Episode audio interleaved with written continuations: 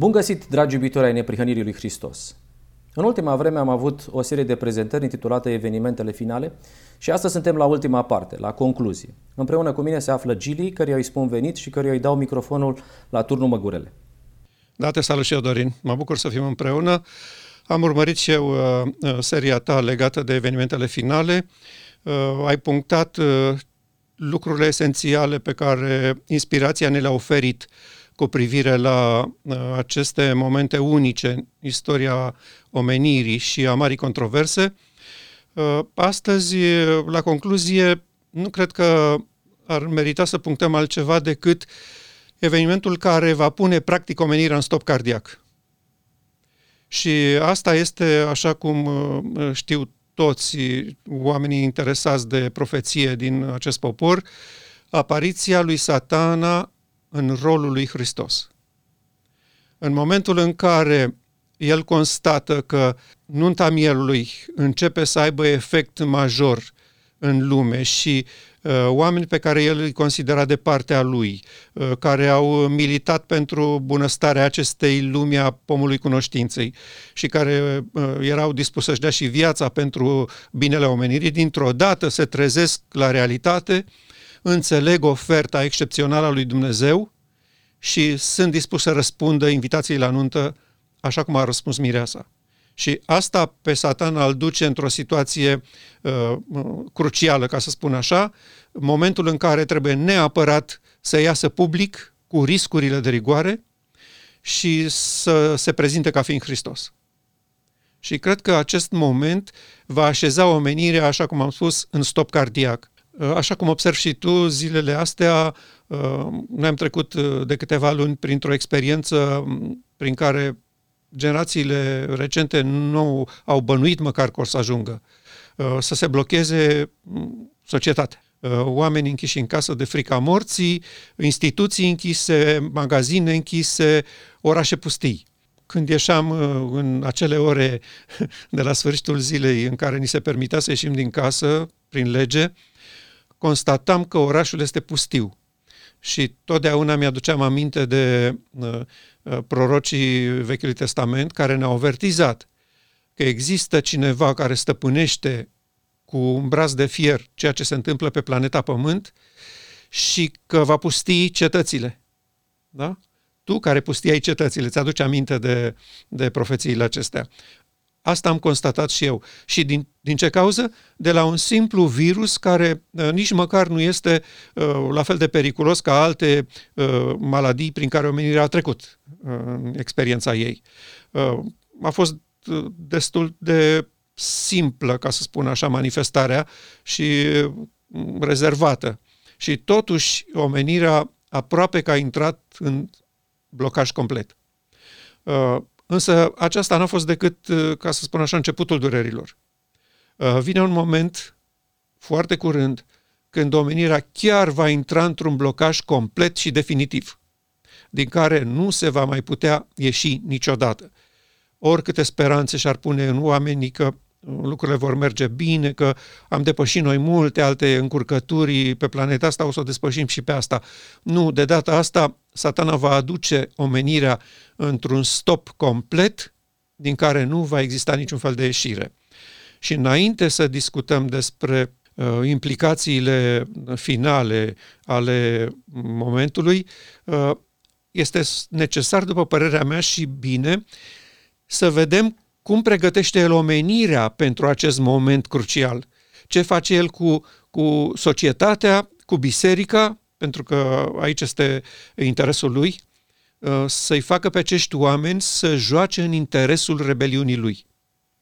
Și pentru asta aș vrea să citim câteva cuvinte ale inspirației pe care le socotesc foarte importante pentru a așeza cadrul acestei bătălii. Îți propun să începem cu cel din Mărturii, capitolul cinci, pagina două sute nouăzeci și patru. Vrășmașul face pregătiri pentru ultima lui campanie împotriva bisericii. El s-a deghizat atât de bine, încât mulți abia mai cred că el există. Cu atât mai puțin pot fi convinși de activitatea și puterea lui uimitoare. Ei au uitat în mare măsură raportul isprăvilor lor trecute, iar când face o nouă mutare, ei nu vor recunoaște că este vorba de vrășmașul lor, șarpele cel vechi, ci îl vor considera ca fiind prieten, unul care face o lucrare bună. Văd că campania este în special împotriva bisericii, pentru că vorbeai despre felul în care va pregăti lumea și biserica. Cum este posibil ca să ajungă biserica în situația de a nu mai ști cine este și de a-l considera un prieten? Da, asta este uimitor și este important să stabilim măcar una din isprăvile lui trecute, observ expresia, da? Ei au uitat în mare măsură, și asta se referă în principal la noi, la poporul lui Dumnezeu, ei au uitat în mare măsură raportul isprăvilor lui trecute. Eu spun că una din cele mai importante isprăvi ale lui Satana a fost atunci când, constatând că omenirea nu înțelege și nu observă trecerea lui Hristos din prima fază a lucrării lui, aceea de preot în Sfânta, la lucrarea lui din Sfânta Sfintelor, ca mare preot, el a profitat de ocazie, a preluat lucrarea lui Hristos, care era îndreptățirea prin credință și prin care milioane de protestanți au fost mântuiți, și s-a prezentat ca fiind Dumnezeu. Asta este cea mai mare ispravă a lui Satana din trecut. De ce cred că joacă un rol esențial această ispravă în manifestarea finală a lui ca fiind Hristos? Pentru că este foarte greu să-i convingi pe oameni apărând dintr-o dată ca o persoană extraterestră și să nu-i faci să, să-și ridice o mie de întrebări dacă mai înainte nu e pregătit pentru acest moment. Și eu cred că uh, operațiunea asta pe care el o uh, realizează din o mie opt sute patruzeci și patru încoace, de a prelua lucrarea lui Dumnezeu pe care Hristos a părăsit-o în o mie opt sute patruzeci și patru și a uni creștinismul în baza acestei doctrine a îndreptățirii prin credință, fără asta nu poți să-i păcălești în final când apar fizic. Și de asta spun că noi astăzi trebuie să fim conștienți că ceea ce se întâmplă acum pregătește platforma necesară pentru ca milioanele de locuitori ai planetei Pământ să nu fie șocați și uimiți de apariția lui, ci să constate că este împlinirea speranțelor lor de veacuri, venirea lui Hristos în mijlocul omenirii. Și de asta avertizarea aceasta pentru poporul vremii noastre, care se pregătește pentru momentul când omenirea va fi așezată în stop cardiac. Vrăjmașul face pregătiri pentru ultima lui campanie împotriva bisericii. Și eu întreb, ce pregătiri face biserica pentru a pregăti poporul pentru ultima campanie a lui Satana, aceasta de a veni public în fața omenirii să spună, eu sunt Hristos, iată-mă. Constatarea mea este că biserica nici nu înțelege situația asta, nu acceptă că Satana a preluat lucrarea lui Hristos din Sfânta și că el este la, la originea acestui elan de a uni creștinismul în jurul îndreptățirii prin credință. Și cred că ai observat și tu mișcarea aceea când protestanții și neoprotestanții, penticostali în special, mișcarea harismatică, au întins o mână prietenească peste prăpastie către Roma, convinși că în momentul în care Roma a declarat că acceptă solia lui Luther, ca fiind uh, Evanghelia curată, nu mai este nicio barieră între Biserica Romano-Catolică și mișcarea protestantă sau evanghelică. Uh, și îți aduce aminte de faimosul nostru Tony Palmer cu, cu clipul acela de la Vatican. Sigur. Asta întrebam eu. De ce biserica nu este conștientă de această campanie pe care vrăjmașul o duce pentru a pregăti omenirea și de ce nu îi avertizează pe oameni în legătură cu această pregătire specială a lui? Cuvintele de aici sunt foarte clare. El s-a deghizat atât de bine încât mulți abia mai cred că el există. Noi constatăm asta în predicarea creștină. Oamenii nu sunt conștienți pe ce lume sunt, cine este stăpânitorul acestei lumi, ce urmărește și cum, cum e posibil ca el să se afle în spatele efortului acesta legat de îndreptățirea prin credință. de aceea îl vor considera un prieten. Da? Biserica a susținut ani de zile că Evanghelia curată este îndreptățirea prin credință, este biblică, este de la Pavel, este de la Luther, este ok. Nu se așteaptă și nu le trece prin cap ca vrăjmașul să preia această doctrină și să o susțină și să o propage și să încurajeze pe oamenii pe care îi are sub control că aceasta este Evanghelia curată și că asta trebuie dusă umăr la umăr cu toate celelalte biserici până la marginile pământului. De la, de la o asemenea mișcare nu se așteaptă de la el. Și asta este păcăleala cea mai teribilă pe care acest popor nu reușește să o, să o înțeleagă. De aceea vine și spune, ei au uitat în mare măsură raportul isprăvilor lui trecute. Au uitat că el a preluat îndreptățirea prin credință și o prezintă ca fiind Evanghelia curată. Iar când face o nouă mutare, ei nu vor recunoaște că este vorba de vrăjmașul lor, șarpele cel vechi, ci îl vor considera ca fiind un prieten, unul care face o lucrare bună. Eu spun că această mișcare, descrisă aici, este fundamentală pentru pasul pe care el îl va face după decretul duminical, când va apare ca fiind Hristos. Fără această pregătire a poporului și în special a Bisericii Rămășiței, va fi foarte greu pentru el să păcălească lumea, pentru că foarte mulți încep să înțeleagă că se întâmplă ceva pe planeta Pământ, că există un deep state, da? Un stat paralel, că se întâmplă lucruri pe care nu le putem explica. Lumea a început să fie suspicioasă cu privire la realitățile publice, oficiale. Și fără această mișcare absolut amețitoare, i-ar fi foarte greu să păcălească omenirea. Dar în momentul când el a îmbrățișat Evanghelia ca fiind îndreptățirea prin credință, cine îl mai poate bănui de uh, lucruri rele? Tu ai insistat în răspunsul tău, Gili, pe momentul premergător al acestei tragedii în care omenirea va intra în stop cardiac. Ai vorbit despre preluarea lucrării pe care a făcut-o în o mie opt sute patruzeci și patru, ai vorbit iarăși în legătură cu sanctuarul și cu Marea Zi a Ispășirii. Din experiența proprie și din ceea ce ai experimentat și tu, biserica este pregătită la acest eveniment, cu privire la acest eveniment, în a recunoaște cum va fi revenirea Domnului Hristos. Va fi vizibilă, orice ochi îl va vedea, vom recunoaște, nu vă faceți probleme, vom vedea semnele care îi sunt în palmă și deci nu va fi nicio problemă. Se luptă foarte mult și pe ideea că nu va fi o răpire secretă și biserica pare că la această clasă oferită de către Îngerul Bisericii trece cu brio, sunt foarte pregătiți. Noi observăm că există o latură care nu este prezentată. Exact lucrarea aceasta premergătoare legată de Marea Zi a Ispășirii. Punctual, nu crezi că biserica va fi amăgită din cauza că a pierdut din vedere exact credința care trebuie pusă dincolo de perdea? Nu cumva ne-am pregătit foarte mult să recunoaștem revenirea Domnului Hristos fără să ne dăm seama de tragedia în care se va afla poporul lui Dumnezeu? Pentru că evenimentele finale, în lumina Soliei Îngerului al treilea, mie îmi descoperă că poporul lui Dumnezeu nu, pot, nu poate să mai ia nicio decizie în momentul în care uh, Satana uh, se va arăta ca un înger de lumină. Ce poți să-mi spui despre uh, această situație care este foarte prezentă în biserica noastră și care uh, ar trebui să reprezinte un semnal de alarmă?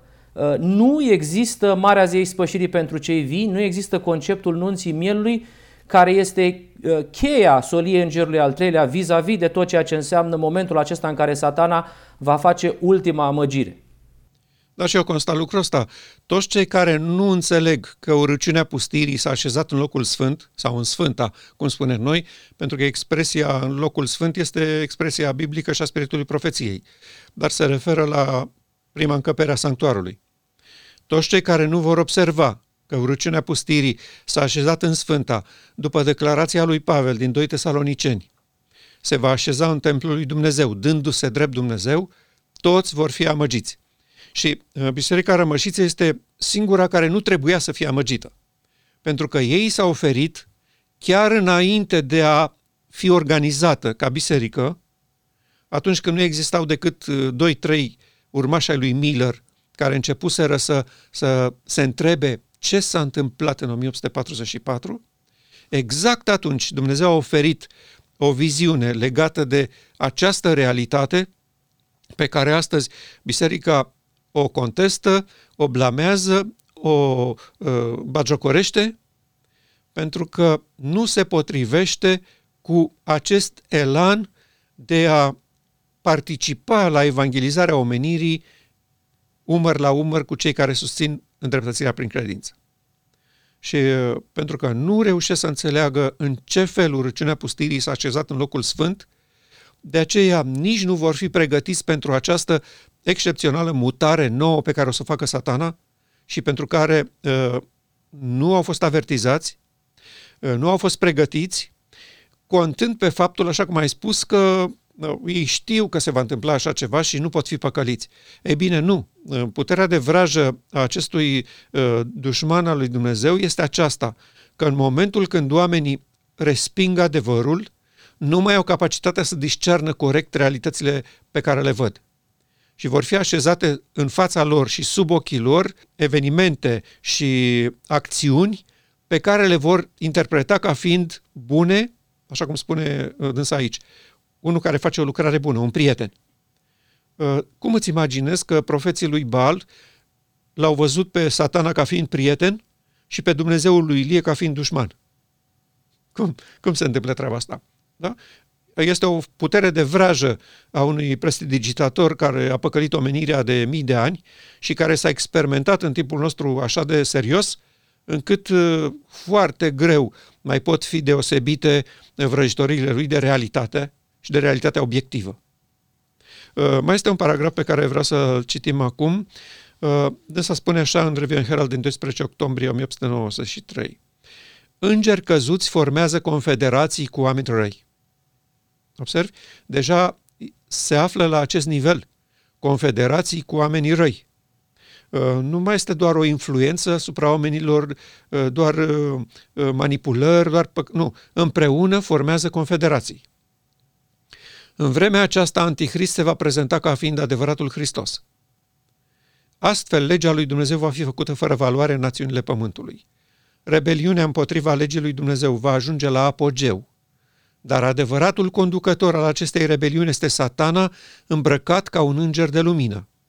Oamenii vor fi amăgiți, îl vor așeza în locul lui Dumnezeu și îl vor zeifica. Ți s-a întâmplat să auzi recent declarații publice ale conducătorilor și pastorilor adventiști că toți ne închinăm același Dumnezeu? Absolut, aproape în fiecare sabat. Da, asta este realitatea aici. Îl vor fi amăgiți, îl vor așeza în locul lui Dumnezeu și îl vor zeifica. Da? El este adevăratul conducător al acestei rebeliuni, îmbrăcat într-un înger de lumină. De aceea amăgirea va fi incredibilă. Și toți cei care nu au reușit să vadă această șmecherie a lui, că a preluat lucrarea lui Hristos și astfel i-a păcălit pe oameni crezând că Hristos continuă să uh, slujească în Sfânta și să opereze iertarea din păcat prin credință, toți vor fi amăgiți și nu vor avea niciun fel de șansă în a recunoaște realitatea că nu este Hristos acesta care a apărut. Cu toate informațiile pe care le dețin legat de acest lucru. Adventiștii au citit ani de zile Tragedia veacurilor și știu că Satana urmează să-l personifice pe Hristos. Niciodată nu le-a trecut prin cap că ei s-ar putea să fie de partea lui în acel moment. Asta este încurcătura și tragedia. Mă gândesc la faptul că Satana a început cu o amăgire și va termina cu o amăgire. Sora White în limba engleză spune că este the crowning act. Probabil că în engleză ar fi actul care încoronează amăgirea lui, nu? Cam așa ar fi traducerea. The crowning act. Și a început în grădina Edenului ca cel care a promis că despărțirea de divinitate va oferi drumul către dumnezeire. Deci tot legat de, de scopul etern al lui Dumnezeu, tot de fuziunea perfectă între divin și uman. Dacă, dacă așa a început amăgirea, despărțirea și divorțul la care a asistat omenirea prin Adam și Eva, cu siguranță că ultima amăgire are legătură tot cu unirea omenescului cu divinul. Întrebarea mea este în mod punctual, Gili, de ce acum și la ce l-ar mai ajuta pe Satana sau care este scopul din moment ce deja nunta mielului a avut loc, din moment ce Marea Zi a Ispășirii pentru cei vii a avut loc cu poporul lui Dumnezeu. De ce, de ce Satana acum? Și aceasta este încununarea amăgirilor sale de-a lungul timpului cu familia umană.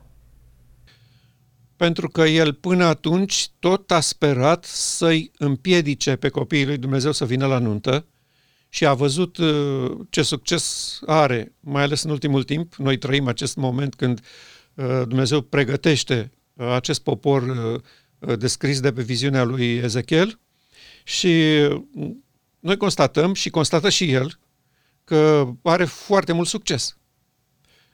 Oficialii bisericii, corpul pastoral, administratorii, prezbiterii din comunități, toți luptă cu disperare împotriva invitației de nuntă. Și el speră până în ultima clipă că va reuși cumva să împiedice sau să amâne pentru încă o generație, două sau trei, nunta mielului.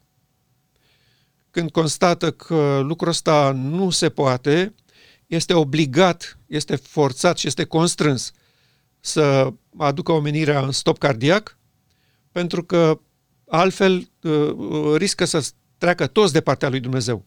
Deci dacă el n-ar interveni cu decretul duminical și ar lăsa omenirea să analizeze lucrarea formidabilă a lui Hristos, în a așeza sub ochii lor niște oameni vindecați de păcat și aduși la starea originară a creațiunii, omenirea întreagă ar trece de partea lui Dumnezeu.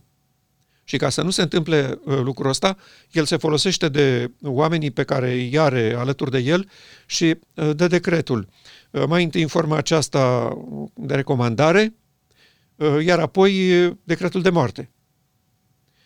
Interesant este că noi ne-am fi așteptat și era logic așa, ne-am mai discutat lucrul ăsta parcă în trecut, ca el să apară ca fiind Hristos înainte să se închidă harul, da? Ca să împiedice pe oameni să ia o decizie. Dar lucrul acesta nu este posibil și nu este permis în Marea Controversă. Nu că Dumnezeu l-ar constrânge pe el, dar în momentul când face lucrul ăsta, înainte ca oamenii să-și iau o decizie liberi, atunci, de asemenea, Dumnezeu este obligat să iasă public și el știe că e spulberat în momentul ăsta. Și atunci nu face gestul ăsta decât după închiderea harului, când fiecare și-au luat deciziile. Și acum întrebarea, dacă toți și-au luat deciziile, ce rost are, nu? De ce, da. De ce să mai iesă dacă toți și-au luat deciziile? Păi, el crede sau speră sau în nebunia lui dorește să facă ceea ce el a făcut de la început, că el a, el a fost un ucigaș. Odată cu apariția păcatului, el a ucis pe cineva. Și acum, asta este o trăsătură de caracter nativă a oamenilor despărțiți sau ființelor despărțite de Dumnezeu. Face tot posibilul să-i distrugă, să-i omoare. De exemplu, hai să luăm cazul Domnului Hristos, că se potrivește. Ce a făcut cu capul familiei umane, noi, va face și cu familia care îl urmează pe Hristos, pe al doilea Adam. Ce a făcut cu Hristos? În toată această perioadă, când Hristos s-a ieșit public în fața omenirii, el a încercat să-l atragă de partea lui, apoi să-i distrugă reputația, să-i facă pe oameni să n-asculte, să-i împiedice să respecte sau să-l, măcar să-l asculte, dacă nu să țină cont de ce are el de spus.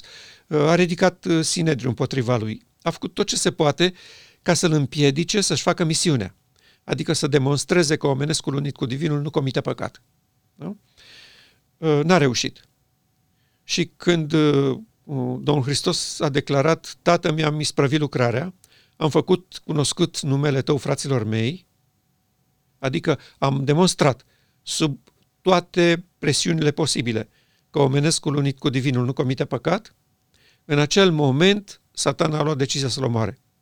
Adică a spus, gata, nu se mai poate, atât, i-a stârnit pe conducători, a băgat frica în ei, că dacă nu îi închidem gura acestuia, vor veni romanii și ne vor distruge ca națiune, și imediat au luat decizii împotriva lui și l-au omorât. Satana știa foarte bine că Hristos și-a terminat lucrarea și a demonstrat ce trebuia demonstrat. Și urma să demonstreze și pe cruce că tot nu va ceda în fața lui, sub amenințarea asta cu moartea. Și totuși l-a omorât. De ce? Din ură, din răzbunare, El voia să spună, iată ce am să fac eu cu toți care acceptă neprihănirea veșnică adusă pe planeta mea. Asta a fost atitudinea lui. Așa face acum. Constată că oamenii și-au luat deciziile, decretul ceresc s-a dat cine este sfânt să rămână sfânt și mai departe, cine este întinat să rămână și mai departe întinat, și constatând că are de partea lui uh, milioane, miliarde de oameni, este ultima lui răzbunare. Îi ies public și uh, îl imit pe Hristos, uh, mă prezint ca el, vorbesc ca el, uh, le promit uh, soluția la încurcăturile lor, umane și uh, personale, de sănătate și așa mai departe, uh, mă vor îmbrățișa și apoi am să le spun nu pot să vă ofer ceea ce am venit să vă ofer din cauza acestui mic grup de dizidenți, de împotrivitori. Și omenirea imediat va înțelege mișcarea și vor da decretul de moarte. Asta, asta face. De aceea uh, joacă acest rol. Sperând nebunește că dacă îi omoare pe aceștia, din nou are planeta la îndemână. Adică, prin moartea lor, îl obligă pe Dumnezeu să plece. Că îi spune, uite, pe planeta asta nu mai ai pe nimeni. Ăștia care au fost ai tăi i-am lichidat, dintre cei în viață, toți sunt de partea mea. Așa că dă-ne dreptul la viață, dă-ne dreptul la libertate. Suntem o planetă de sine stătătoare, n-avem nevoie de tine și pe planeta asta nu mai e nimeni de partea ta. Aceasta este uh, chestiunea și în acel moment se declanșează nebunia pe planeta Pământ pentru că Dumnezeu face gestul acesta, face pasul înapoi și uh, cere îngerilor care au protejat până atunci planeta și societatea să se retragă. Apocalips șapte, ți-aduce aminte? Da. Da? Uh, vânturile Pământului încep să bată și de aici nebunia uh, care urmează și care uh, va aduce, uh, cum să spun, sugrumarea rasei umane de propria ei mână. Adică Dumnezeu nu se va amesteca sub nicio formă. Îngerii aceia care au protejat pleacă și omenirea este lăsată sub controlul deplin al lui Satana și al minților blestemate și se vor nimici și se vor omorî unii pe alții. Asta este finalul. Un alt paragraf care merită să, să-l punem în fața celor care ne urmăresc este următorul. Satana se luptă cu disperare să se prezinte ca fiind Dumnezeu și să distrugă pe toți cei care se opun puterii lui. Astăzi, omenirea se prosternă în fața lui. Puterea lui este primită ca fiind puterea lui Dumnezeu. Se împlinește profeția din Apocalips, că tot pământul se mira după fiară. Cel puțin două idei aș vrea să subliniez, Gili, când vei avea cuvântul. În primul rând, la toate trăsăturile pe care poporul lui Dumnezeu le are în fața ochilor în momentul în care vor să identifice revenirea Domnului Hristos, caracterul non-violent al lui Dumnezeu nu apare. Ba dimpotrivă, Dumnezeu apare la sfârșit într-o misiune de pedepsire, într-o misiune în care va, va lua doar pe cei care au ascultat de el și pe ceilalți vor fi, vor fi pedepsiți în cel mai exemplar mod. Chiar după, după numărul de păcate pe care le-au avut și după vinovăția pe care o poartă. Deci, un Dumnezeu de genul acesta este prezentat. În momentul în care Satana se va arăta și acolo spune că el va distruge pe toți cei care se opun puterii lui, poporul lui Dumnezeu îl va recunoaște ca atare, pentru că ei nu văd componenta aceasta a neprihănirii și a non-violenței, un, un serv al neprihănirii sau un prizonier al neprihănirii. Numărul unu. Și numărul doi este, iarăși se pare că poporul lui Dumnezeu este pregătit din cauza că ei știu cine e fiara, ei știu că este sistemul catolic, ei sunt pregătiți în toate predicile în legătură cu așa ceva și atunci nu va fi nicio problemă. Deci te rog să subliniezi cele două trăsături pe care le prezintă paragraful acesta. Da, în primul rând aș vrea să spun așa că noi nu înțelegem. Mă refer nu neapărat la poporul Advent, mă refer la creștinism în general și la omenire. Noi nu înțelegem și nu credem că uh, Satana poate să joace un rol și că îi place rolul acesta de Dumnezeu. Ei îl văd, îl prezintă, îl percep și îl, îl caută ca fiind permanent un vrăjmaș al religiei, al credinței. Și Satana a avut uh, grijă să planteze pe planeta Pământ și în societatea umană și în instituțiile acestei lumi și în bisericile acestei lumi, persoane care luptă cu disperare împotriva religiei, a creștinismului, a decenței, a lui Dumnezeu și așa mai departe. Pământul este plin de spiritul acesta de împotrivire față de Dumnezeu și poporul acesta este cu ochii pe acești dușmani, pe acești împotrivitori, pe aceștia care sunt vrășmașii poporului lui Dumnezeu și al lui Dumnezeu. Ei nu reușesc să, să înțeleagă că cel mai bun rol al lui Satana, despre care și pasajul acesta ne spune, că el se luptă cu disperare, adică nu face mici eforturi așa, hai că poate îi păcălesc la o fază, poate într-o conjunctură nu se prind că joc eu rolul lui Dumnezeu. Nu, luptă cu disperare să se prezinte ca fiind Dumnezeu. Și ce face Dumnezeu? Păi Dumnezeu dă putere și lumină, Dumnezeu protejează, Dumnezeu are grijă, Dumnezeu se ocupă de nevoile tale. El joacă acest rol. Nu este vrăjmașul omenirii care abia așteaptă să-i distrugă pe toți. El se luptă cu disperare să se prezinte ca fiind Dumnezeu. Da? Ei, aici este chestiunea. De ce poporul acesta nu înțelege că el s-a deghizat atât de bine și că puterea lui, asta pe care o suflă din Sfânta, multă lumină și putere, de ce nu recunosc că această putere este primită ca fiind puterea lui Dumnezeu, cum spune Ellen White aici? Foarte interesant. Deci, Satana a preluat lucrarea lui Dumnezeu în o mie opt sute patruzeci și patru, ei, ei nu sunt conștienți de acest lucru. Îl văd permanent sau îl caută în societate și în, în viața de pe planetă pe dușmanul lui Dumnezeu. Nu, el este prietenul. El, el este Dumnezeu. Da? Și de asta spune dânsa aici că se împlinește profeția din Apocalips, că tot pământul se mira sau uimea, da? După fiară. De ce? Pentru că ei constată toți că puterea care se exercită pe planeta Pământ prin instituțiile statului, prin toți urmăresc binele, bunăstarea, recunosc pe Dumnezeu. Noi auzim destul de des în ultimul timp invocat numele lui Dumnezeu în tot discursul politic din lume, la orice nivel. La alegeri, oamenii vorbesc despre Dumnezeu, că îi sprijină, că e de partea lor. Când depun jurământul de președinte, toți sunt cu mâna pe Biblie. Da?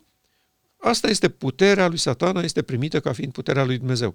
Și oamenii nu sunt conștienți de această realitate, iar biserica, care trebuia să fie vocea care atrage atenția asupra acestei realități, este moartă. Nu șoptește nimic cu privire la această situație incredibilă în care Satana a reușit să se prezinte ca fiind Dumnezeu și să-i păcălească pe toți locuitorii Pământului. Te rog să subliniez și aspectul acesta.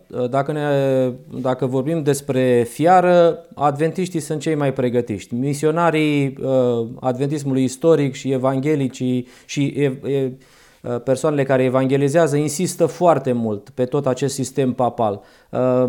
Care ar trebui să fie viziunea noastră în Solia Îngerului al treilea în legătură cu această instituție pe care Satana o guvernează? Care este rolul ei și cât este de important să recunoaștem rolul fiarei? Nu, asta a fost o greșeală pe care noi n-am sesizat-o la timp, deși informații au fost cu privire la faptul că Satana se va așeza în templul lui Dumnezeu dându-se drept Dumnezeu, nu un potentat uman sau o instituție umană. Toate instituțiile umane sunt folosite de această fiară, dar nu este vorba despre o biserică sau alta, o instituție sau alta. Este vorba despre potrivnicul, asta este expresia lui Pavel din Doi Tesaloniceni. Da? Împotrivitorul. Asta este expresia din ebraică Satana. Satana asta înseamnă în ebraică. Dușmanul, împotrivitorul, opozantul. Da. Da, bun. Asta este. El s-a așezat în, în templul lui Dumnezeu, dându-se drept Dumnezeu. Și a coalizat întreaga lume creștină la picioarele lui. Aici este chestiunea. Însă el totdeauna s-a folosit de paravane din astea ca să distragă atenția. Nu trebuia ca lumea să știe că despre ele vorba. Și atunci el așează în față instituții, persoane, biserici, asupra cărora sărmanii oameni să-și descarce muniția, să aibă un răspuns. Pentru că dacă nu ai un răspuns, continui să cauți. Și el a trebuit să ofere un paravan pentru ca oamenii să nu privească dincolo de această instituție care, sigur că a jucat un rol important în, în decursul veacurilor, dar din același motiv. Pentru că Satana s-a așezat în spate ca fiind Dumnezeu și oamenii aceștia au fost păcăliți și au crezut că ei o onorează pe Dumnezeu, lucrează pentru Dumnezeu și uh, uh, sunt de partea Lui. Uh, a fost aceeași amăgire despre care discutăm noi acum pentru final. Uh, totdeauna Satana s-a luptat cu disperare să se prezinte ca fiind Dumnezeu și a păcălit pe cei mai mulți. Și uh, creștinii și poporul Advent în general uh, au fost amăgiți în privința asta și au fost făcuți să privească la uh, Biserica Romano-Catolică ca fiind uh, fiara despre care se vorbește aici. Nu, ea este decât o față, o formă a acestei uh, multiple operațiuni prin care Satana a păcălit întreaga lume. Pentru că și mișcarea islamică a fost păcălită la fel, uh, și credințele orientale au fost păcălite la fel. Uh, ți-aduce aminte viziunea cu trenul de mare viteză? Întreaga omenire era îmbarcată. Adică nu avem aici de-a face cu un singur corp religios și restul afară, pe jos. Nu. Toată omenirea este îmbarcată în acel tren și îl onorează pe Satana ca fiind conducătorul și acordă respectul cuvenit. Un alt pasaj, tot din Tragedia veacurilor, foarte important, pe care noi l-am analizat odată, acum doar îl trecem în revistă, o să-l citim și apoi punctăm doar câteva idei importante. Însă spune așa: ca o încoronare a marii drame de amăgire, însuși Satana îl va personifica pe Hristos. Deci acesta este pasajul pe care adventiștii l-au drag inimilor și cred că, datorită faptului că au informația aceasta, ei nu vor fi păcăliți. Biserica a mărturisit timp îndelungat că așteaptă venirea Mântuitorului ca împlinirea nădejdii ei. Acum, marele amăgitor va face să se arate ca și când Hristos ar fi venit. În diferite părți ale pământului, Satana se va prezenta între oameni ca o ființă maestoasă de o strălucire orbitoare, care se aseamănă cu descrierea Fiului lui Dumnezeu dată de Ioan în Apocalipsa. Slava care îl înconjoară nu este întrecută cu nimic de ceea ce ochii omenești au văzut vreodată. În văzduh răsună strigătul de biruință: a venit Hristos, a venit Hristos. Oamenii se aruncă la pământ în adorare înaintea lui, în timp ce el își ridică mâinile și pronunță asupra lor o binecuvântare, așa cum Hristos îi binecuvânta pe ucenicii săi când era pe pământ. Glasul este plăcut, mieros și melodios. Într-un ton amabil și plin de simpatie, el prezintă unele dintre adevărurile cerești pline de har pe care Mântuitorul le-a rostit. Vindecă bolile din popor și apoi, în asemănarea caracterului lui Hristos pe care și-a asumat-o, pretinde că a schimbat sabatul în duminică și poruncește tuturor să sfințească ziua pe care l-a binecuvântat-o. Discutam puțin mai înainte de momentul ăsta. Da? Asta spune el aici, omenirii. Îmi pare rău, acești oameni care pretind că sunt de partea lui Dumnezeu și onorează și care respectă o odihnă adevărată, așa cum spun ei, și pretind că ei sunt acum uniți cu divinitatea, aceștia se înșală. Nu, odată cu lucrarea mea eu am schimbat ziua de odihnă a lui Dumnezeu de la sabatul pe care l-a păzit poporul iudeu, și de acum, odată cu uh, moartea mea și învierea mea, uh, duminica a fost ziua de odihnă a lui Dumnezeu. Și acesta este argumentul uh, pe care el îl aduce în acel moment crucial.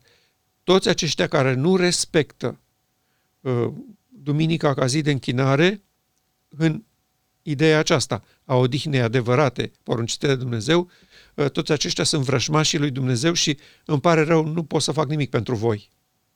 Asta este momentul despre care am discutat puțin mai înainte și paragraful continuă, partea lui finală. El declară că aceia care stăruie să sfințească ziua a șaptea hulesc numele lui, refuzând să asculte de îngerii trimiși la ei cu lumină și adevăr. Aceasta este o amăgire foarte puternică, aproape copleșitoare. Ca și samaritenii care au fost amăgiți de Simon Magul, mulțimile, de la cel mai mic până la cel mai mare, vor da atenție acestor vrăjitorii, zicând: aceasta este puterea cea mare a lui Dumnezeu. No. Momentul e în fața noastră. Momentul acesta se apropie. Și noi vrem să ne facem datoria și să-i avertizăm pe oameni că această putere extraordinară care uh, va lua omenirea în captivitate și o va aduce în stop cardiac, este înșelătoria aceasta despre care Scriptura a vorbit dintotdeauna.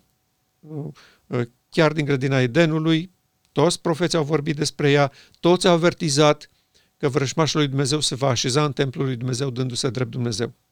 Și Ezechiel a vorbit despre aceste lucruri și Isaia a vorbit. Nu există niciun fel de scuză în a înțelege realitatea care stă în fața noastră, că foarte curând vom vedea o putere făcătoare de minuni care va fascina omenirea cu marile ei realizări pentru binele omenirii. Acesta este uh, momentul crucial pe care noi îl numim omenirea în stop cardiac. Practic, se blochează toată societatea în acel moment. Se pune stop oricăror activități din toate domeniile. Este momentul de cotitură crucial pentru care omenirea a fost pregătită și la care s-a lucrat cu disperare, cum spunea pasajul despre care am vorbit. El se luptă cu disperare să se prezinte ca fiind Dumnezeu. Și acum omenirea în sfârșit are ocazia pe care a așteptat-o și a crezut-o ani de zile. Pe de o parte, oamenii care l-au onorat și l-au iubit pe Dumnezeu au știut că va veni acest moment și că peste el nu se va trece, deci omenirea nu își va continua uh, mersul așa cum a fost până acum. Că acesta este o intersecție mortală și ferice de cei care vor sesiza și vor percepe amăgirea și vor sta departe de acest val absolut copleșitor de a răsturna întreaga omenire și de a o ridica din nou împotriva lui Dumnezeu prin amăgire. Vorbeai despre percepția aceasta pe care uh, o dorești poporului lui Dumnezeu în a înțelege ce se va întâmpla când Satana îl va personifica pe Hristos. Eu spun că în lumina crescândă a soliei Îngerului al treilea, percepția aceasta se dezvoltă doar prin prezența la nunta mielului. Dacă nu vom participa la nunta mielului, dacă nu vom merge la Marea Zi a Ispășirii, cu siguranță ne vom pleca în genunchi și îl vom recunoaște pe Satana ca fiind Hristos. Cei care nu merg la Marea Zi a Ispășirii, cei care nu vor merge la nunta mielului din poporul lui Dumnezeu, toți, absolut toți, niciunul nu va rămâne pe lângă, în expectativă, ei se vor închina. De aceea este atât de important să insistăm pe Marea Zi a Ispășirii. De aceea avem percepția aceasta, pentru că altfel nu stai în fața unei ființe angelice crezând că tu recunoști din cauza că ai învățat foarte bună lecția la prezentările pe care le-ai avut-o la biserică. Aici nu este vorba despre o serie de uh, idei, de recunoaștere, ca să-l prinzi tu pe Satana în momentul în care îl va personifica pe Hristos. Deci dacă nu participi la Marea Zi a Ispășirii, cu siguranță îi te vei închina și vei cădea la picioarele lui. Asta, asta este o declarație pe care o spun pentru că știu că după realizarea nunții mielului nu se va mai putea face și nu se va mai lua absolut nicio uh, decizie. Este o ultimă sforțare a Satanei care, uh, în care cu siguranță că uh, efectul va fi unul zdrobitor, va aduce omenirea în stop cardiac.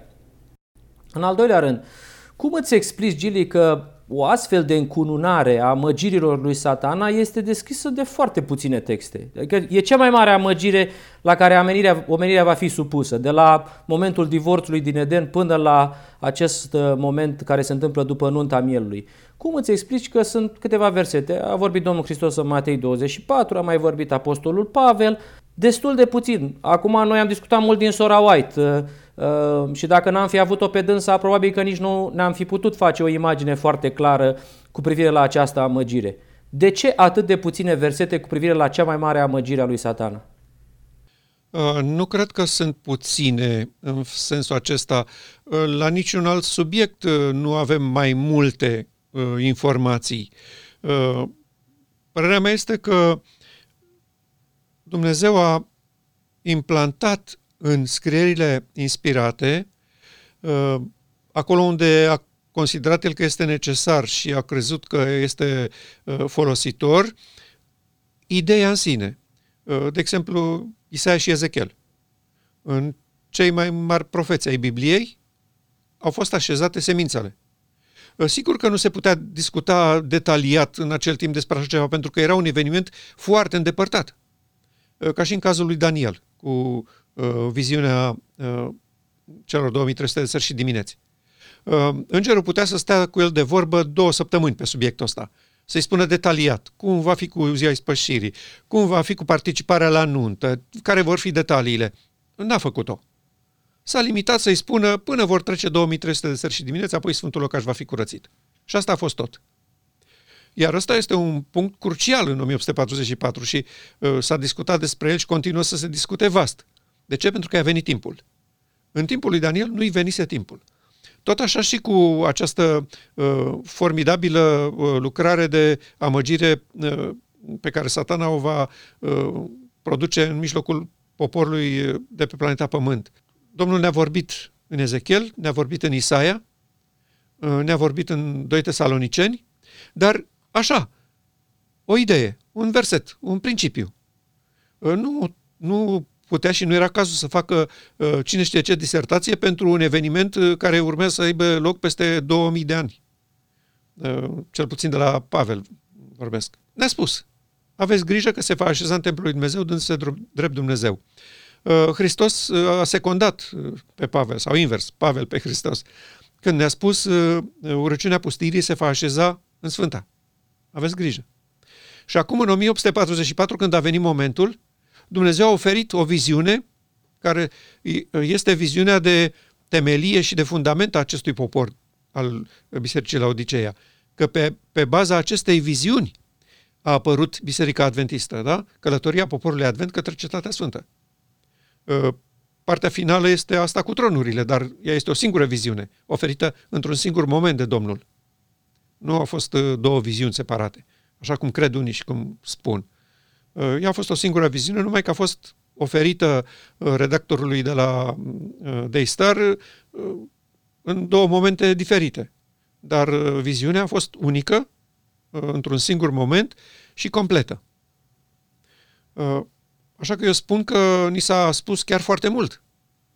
Și că pe baza acestei viziuni, câțiva dintre mileriți au rămas credincioși, s-au apucat să studieze și au descoperit adevărurile adventiste și au devenit Biserica Adventistă, datorită acestei viziuni. Dacă ei nu credeau că Hristos a părăsit Sfânta și a trecut la Sfânta Sfintelor, nu exista mișcare adventă, pentru că toți urmașii lui Miller s-au întors la casele lor după dezamăgire. Nu exista niciun fel de mișcare adventă. Toți se întorceau și fie formau alte mici confesiuni neimportante, fie se întorceau înapoi în bisericile protestante de unde au ieșit toți, că toți erau protestanți sau, mă rog, poate erau unii și fără credință, dar nu au alcătuit o altă biserică. Ei toți, după dezamăgire, s-au retras. Numai acest mic grup care a reușit să înțeleagă trecerea lui Hristos de la Sfânta la Sfânta Sfintelor a rămas în picioare și pe ei Dumnezeu i-a onorat cu lumină și cu adevăr, datorită acestei uh, uh, iubiri și acestui respect pentru viziunea pe care el a încredințat-o unei copile. Da? Deci este adevărat că uh, așa uh, adunate împreună și puse unul după altul, sunt puține versetele și declarațiile, dar uh, asta este doar pentru că nu era timpul ca Dumnezeu să vorbească în mod detaliat despre ele în acel moment. Am și eu o părere cu privire la ceea ce te-am întrebat și este legat oarecum de următorul paragraf pe care vreau ca să-l citim împreună. Și anume acela pe care îl găsim în Comentarii Biblice, volumul șapte, pagina nouă sute unsprezece. Vine o vreme în care Satana va face minuni chiar sub ochii voștri, pretinzând că este Hristos. Și dacă picioarele voastre nu sunt ferm așezate în adevărul lui Dumnezeu, veți fi duși departe de cale. Îți spuneam despre opinia mea în legătură cu ceea ce te-am întrebat pe tine și eu vreau să arăt că fără sora White am fi fost și mai pierduți în legătură cu a percepe și mai bine această situație. Dar dacă nu sunt foarte mult ca volum, mă refer la texte biblice despre această amăgire, cu siguranță că despre această cale în care se vorbește în acest paragraf s-a vorbit foarte mult. Toată Scriptura este așezată pe această platformă în care Dumnezeu dorește să se reunească cu umanitatea, să se reunească, să fie această nuntă între uman și divin. Calea aceasta și ceea ce este adevărul lui Dumnezeu este într-adevăr scopul etern al lui Dumnezeu. Nici nu este nevoie să insistăm foarte mult pe ce se va întâmpla după momentul nunții mielului, pentru că aceasta este singura cale prin care vom rezista în fața acestei amăgiri extraordinare pe care Satana va face cu omenirea. Deci, cred că nu a fost nevoie să se exprime foarte mult și chiar dacă o luăm în considerare și pe sora White, așa cum facem noi, important este momentul premergător și anume realizarea nunții mielului. Din moment ce acesta este singura platformă și singura cale pe care poporul lui Dumnezeu trebuie să stea bine așezați, nu este nevoie să știm foarte mult. La fel și în Scriptură, nu se vorbește foarte mult despre perioada de după mileniu. Nu sunt foarte multe, foarte multe experiențe, pentru că cheia, într-adevăr, este, este Marea Zi a Ispășirii. Cam asta văd eu. Nu știu ce părere ai tu, dar este clar că Satana va face foarte multe minuni prezentând că este Hristos.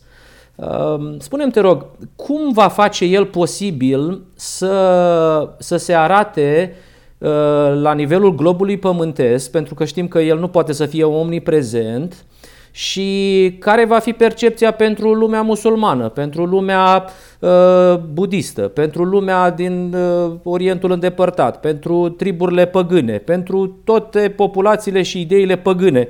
Uh, cum va face el asta și care crezi că, sub ce formă va fi externalizarea aceasta la nivelul global? Nici nu este nevoie să fie prezent fizic el peste tot. Sigur că poate călători și chiar și asta spunea descrierea pe care am citit-o, că va apare din loc în loc pe toată suprafața Pământului, adică va vizita toate societățile, ca să spunem așa, toate țările sau fizic, dar dincolo de prezența lui personală în mai multe locuri, în primul rând nu este, n-ar fi nevoie de o deplasare, pentru că cu internetul de astăzi și cu efortul pe care astăzi societatea îl face de a aduce internetul în toate colțurile lumii, peste tot, în Africa, cu tot felul de metode. Cu... Există acum un proiect de sateliți geostaționari special pentru internet, de la, la joasă înălțime, deci nu foarte departe de pământ, prin care se ofere internet gratuit tuturor zonelor de pe glob. Și acum... Cum majoritatea locuitorilor Pământului posedă uh, cel puțin un telefon, uh, va fi foarte ușor uh, să fie văzut simultan în aceeași clipă pe tot Pământul de către toți locuitorii lui. Uh, televiziunile de asemenea, îți dai seama că vor exploda. Vor avea douăzeci și patru din douăzeci și patru breaking news uh, cu transmisii uh, în direct și pe satelit și uh, pe toate fețele Pământului. Asta nu e o problemă. Însă, nu trebuie uitat un lucru aici, în discuția asta, că împreună cu Satana sunt milioane, dacă nu miliarde de îngeri. Da? Ei sunt aici, pe planeta noastră. În momentul când ei ies din zona aceasta invizibilă, sau, ca să folosim expresia lor favorită, când se vor externaliza, vor veni toți. Deci nu apare doar Satana singur, cum și închipe unii, va veni însoțit de miile lui de îngeri. Și toți ființe extraterestre, da? Deci neumane, îți dai seama că în momentul ăla se termină orice fel de ideologie sau religie pe planeta Pământ. Sunt anulate, practic, de apariția lui Dumnezeu. Asta este cuvântul. Și musulmanii îl așteaptă pe Dumnezeu și creștinii și multe alte religii, iar ateii vor fi primii care vor fi la picioarele lui, pentru că acum se face dovada științifică a existenței divinității. Satana, să nu uităm, este o ființă de o strălucire incredibilă. Omenirea n-a văzut așa ceva până acum. Și când vor veni toți și se vor așeza în fața noastră, toți vor fi în genunchi la picioarele lui. Nu mai contează deosebire de clasă, de pregătire, de educație școlară, de religie, clanuri în mijlocul societății. S-a terminat cu tot. Dintr-o dată omenirea este adusă la punctul zero și toți se vor pleca în fața acestei formidabile realizări pe care doar au sperat-o și au visat-o generații întregi, dar n-a fost văzută niciodată. Și acum, deodată, se întâmplă sub ochii lor. Și sigur că, bun, Satana se, se va prezenta public mai întâi într-un centru internațional, na, știu eu, la ONU sau la unul din guvernele țărilor mari, apoi la altele, va vizita tot pământul personal, dar îngerii lui vor fi peste tot. Pământul va fi plin de astfel de ființe din alte părți ale universului, toți îngeri de lumină pentru ochiul uman. Și mă întorc apoi puțin la paragraful pe care l-ai citit. Veți fi duși departe de cale. Ce cale este asta? Este calea consacrată către desăvârșirea creștină. Una singură. Și a fost consacrată de pașii lui Hristos. Și ea merge dincolo de perdeaua din lăuntru templului. Așa cum bine ai spus, toți care l-au urmat pe Hristos în această operațiune de dincolo de perdea vor fi feriți de această puternică și incredibilă amăgire. Și așa cum Hristos a știut cu cine vorbește acolo în pustie când Satana a venit la el și a propus colaborare ca să salveze planeta Pământ, tot așa aceștia care l-au urmat pe Hristos dincolo de perdea vor vedea cu cine au de face și vor rămâne în picioare și vor spune: aceasta este o înșelătorie teribilă. Îți imaginezi uluiala și ura oamenilor când vor auzi așa ceva din gura noastră? Dacă ar fi să, să pun două, două trăsături a acestei încercări a Satanei, ar fi următoarele: strălucire și cruzime.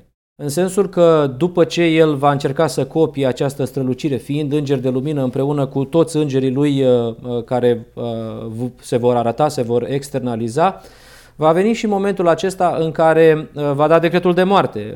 Va spune cine urmează mai departe să, să rămână în, în această unitate care vorbește despre divin plus uman, pentru că despre asta este vorba, despre asta aici lovește el în scopul etern al lui Dumnezeu. Urmează cruzimea, urmează impunerea, urmează moartea, urmează decretul de moarte. Poporul lui Dumnezeu s-a obișnuit cu strălucirea și, din păcate, s-a obișnuit și cu cruzimea unui Dumnezeu pe care o etichetează ca fiind dreptate. Așa că Satana copie exact nivelele pe care le oferă astăzi îngerul bisericii. Sora White, de exemplu, în paragraful pe care l-ai citit din Tragedia veacurilor, spune că el se va arăta ca fiul omului sau ca fiul lui Dumnezeu pe care îl avem în descrierea apostolului Ioan. Îți amintești că este acea imagine uh, uh, care, în care cineva care seamănă cu un fiu al omului se plimba printre sfeșnice.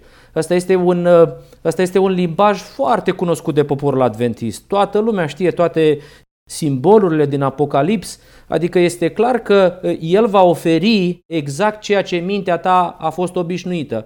Ai fost obișnuită cu strălucire, îți dau strălucire. Ai fost obișnuit cu cruzime, vă dau decret de moarte. Ai fost obișnuit cu imagini din cartea Apocalips, vă dau din cartea Apocalips. Asta la poporul lui Dumnezeu. Apoi la celelalte religii în funcție de ceea ce așteaptă. Fiecare așteaptă pe cineva, de la spectrul creștin până la, până la păgâni. Imaginea aceasta a cruzimii, a cruzimii și a decretului de moarte, la ora actuală este ceva cu care etichetăm și caracterul lui Dumnezeu. Credem că așa este și el. Nu ți se pare că uh, uh, nu prea se înțelege care este ultima solie de har și anume o descoperire a caracterului lui Dumnezeu în poporul lui Dumnezeu? Da, jocul ăsta a fost făcut de mult și va avea efect acum în final. Uh, mi s-a spus din timp și noi n-am fost serioși la capitolul ăsta, că Satana face eforturi disperate de a mistifica aceste trei lucruri importante: caracterul lui Dumnezeu, natura păcatului și adevăratele chestiuni din Marea Controversă. Și cea mai importantă chestiune din Marea Controversă este unirea omenescului cu divinul, dacă aceasta este soluția corectă sau dacă este dictatură din partea Creatorului. Asta a fost în cer și de acolo a început rebeliunea. Și pentru că n-am înțeles mistificările acestea și nu le-am luat în serios, de aceea și ajunge poporul lui Dumnezeu în această criză nepregătit. În final, aș vrea să mai citim un paragraf interesant care așează într-o lumină corectă realității cu care noi astăzi ne, ne confruntăm legat de acest moment când Satana aduce omenirea în stop, în stop cardiac. Dânsa spune așa: Satana este decis să continue lupta până la sfârșit, venind ca un înger de lumină și pretinzând că este Hristos, sfâșie omenirea. Dar triumful lui va fi scurt. Nici o furtună nu va putea clinti pe cei care sunt clădiți pe principiile eterne ale adevărului. Ei sunt capabili să facă față în acel timp de apostazie aproape universală. Expresia aceasta vreau să o punctez aici. Pretinzând că este Hristos și venind ca un înger de lumină, deci el nu vine ca un simplu muritor, nu și-a un corp uman, ci vine exact ca un înger de lumină, sfâșie omenirea. Adică o blochează, o, o pune la pământ. Asta este ideea pe care eu o socotesc importantă legată de acest subiect pe care noi îl dezbatem. Că intervenția lui produce stop cadru în familia umană pentru că vine cu împlinirea tuturor speranțelor oamenilor de generații.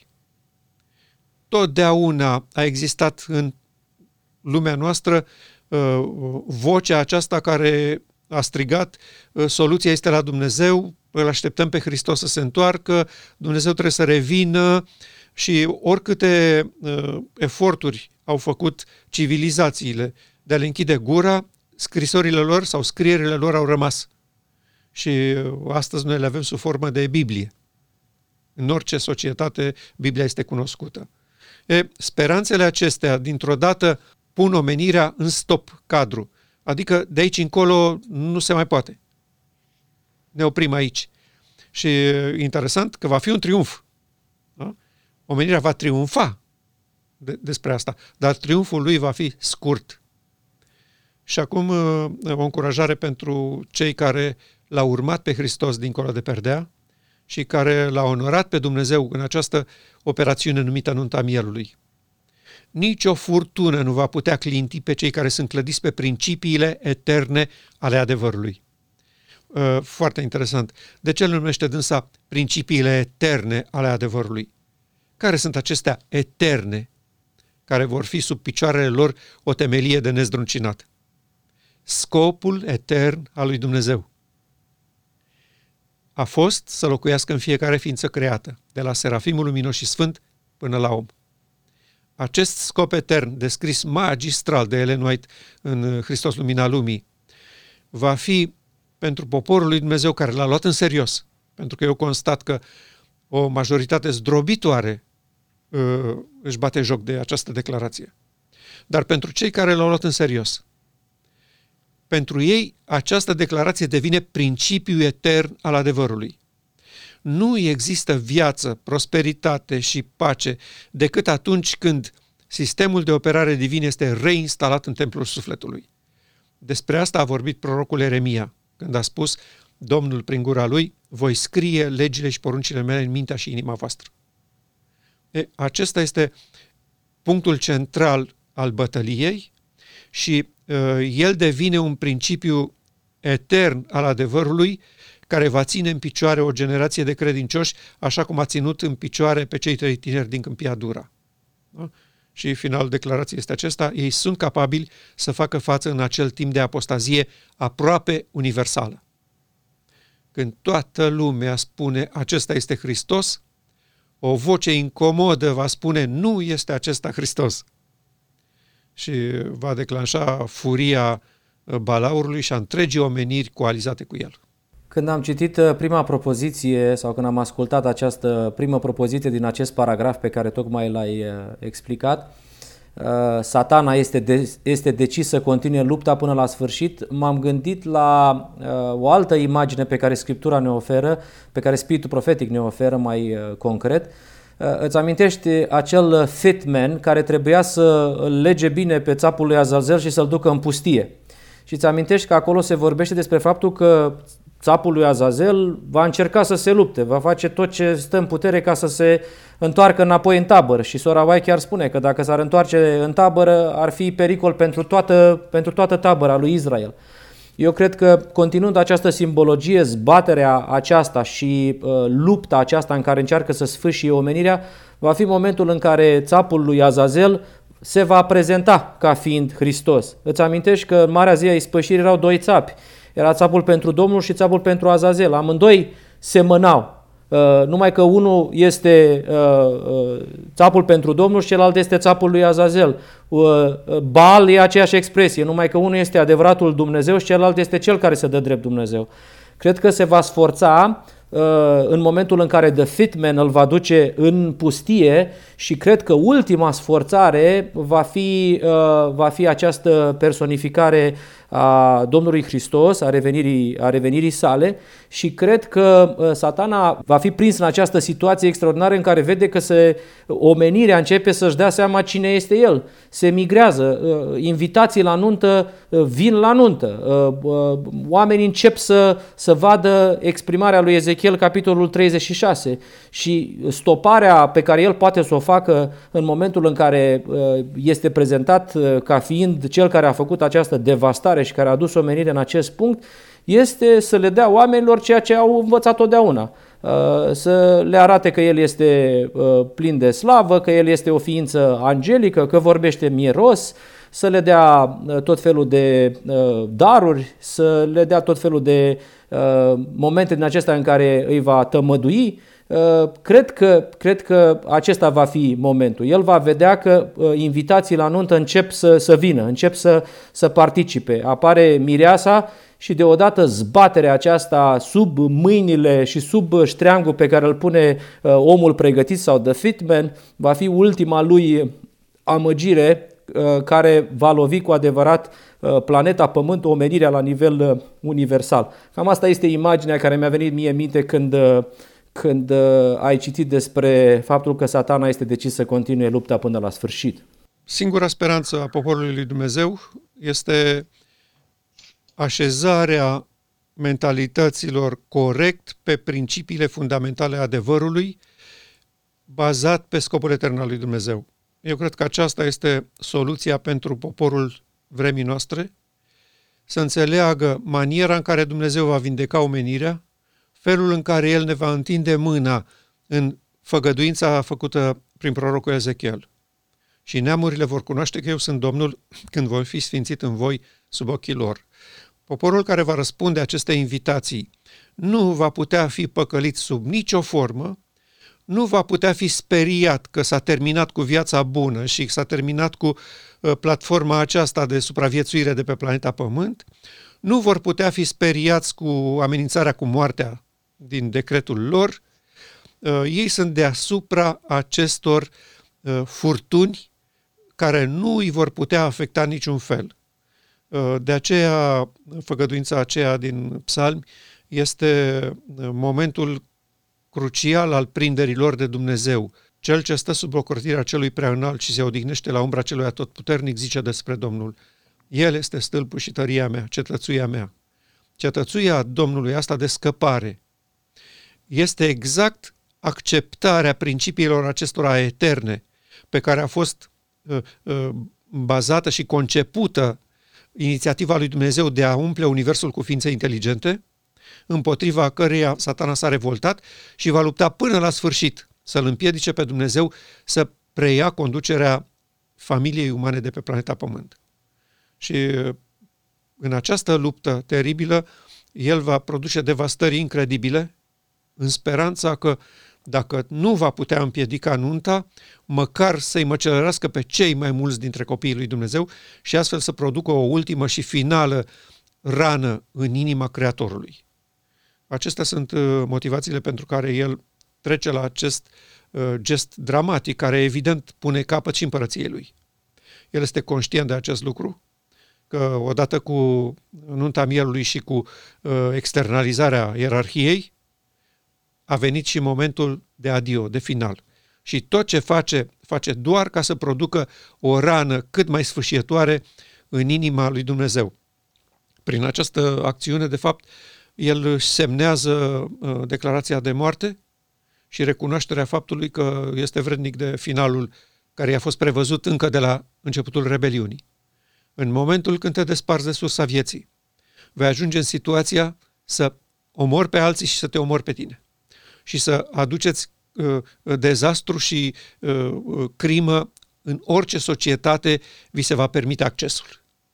Și noi mulțumim Domnului că și onoraților locuitori ai stelelor care l-au refuzat, deplângem faptul că primii noștri părinți au acceptat rebeliunea lui pe această planetă, iar acum uh, uităm toate aceste nemulțumiri și ne bucurăm extraordinar în Domnul că vedem cum mireasa se formează, cum din poporul lui Dumnezeu, de la drumuri și de la garduri, oameni răspund invitației lui Hristos de a-i urma dincolo de perdea, acolo unde vor fi pregătiți pentru această furtună excepțională, când omenirea va fi așezată în stop cardiac final, din care nu va mai exista niciun fel de ieșire.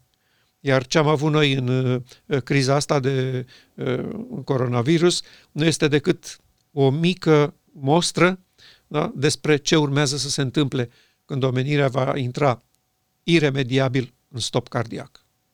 Gili, îți mulțumesc pentru participarea ta la această ultimă prezentare conclusivă a ceea ce a fost această serie despre evenimentele finale și doresc să urez celor care ne urmăresc să rămână totdeauna clădiți pe principiile eterne ale adevărului. Așa că le spun celor care ne urmăresc, totul este gata, poftiți la nuntă!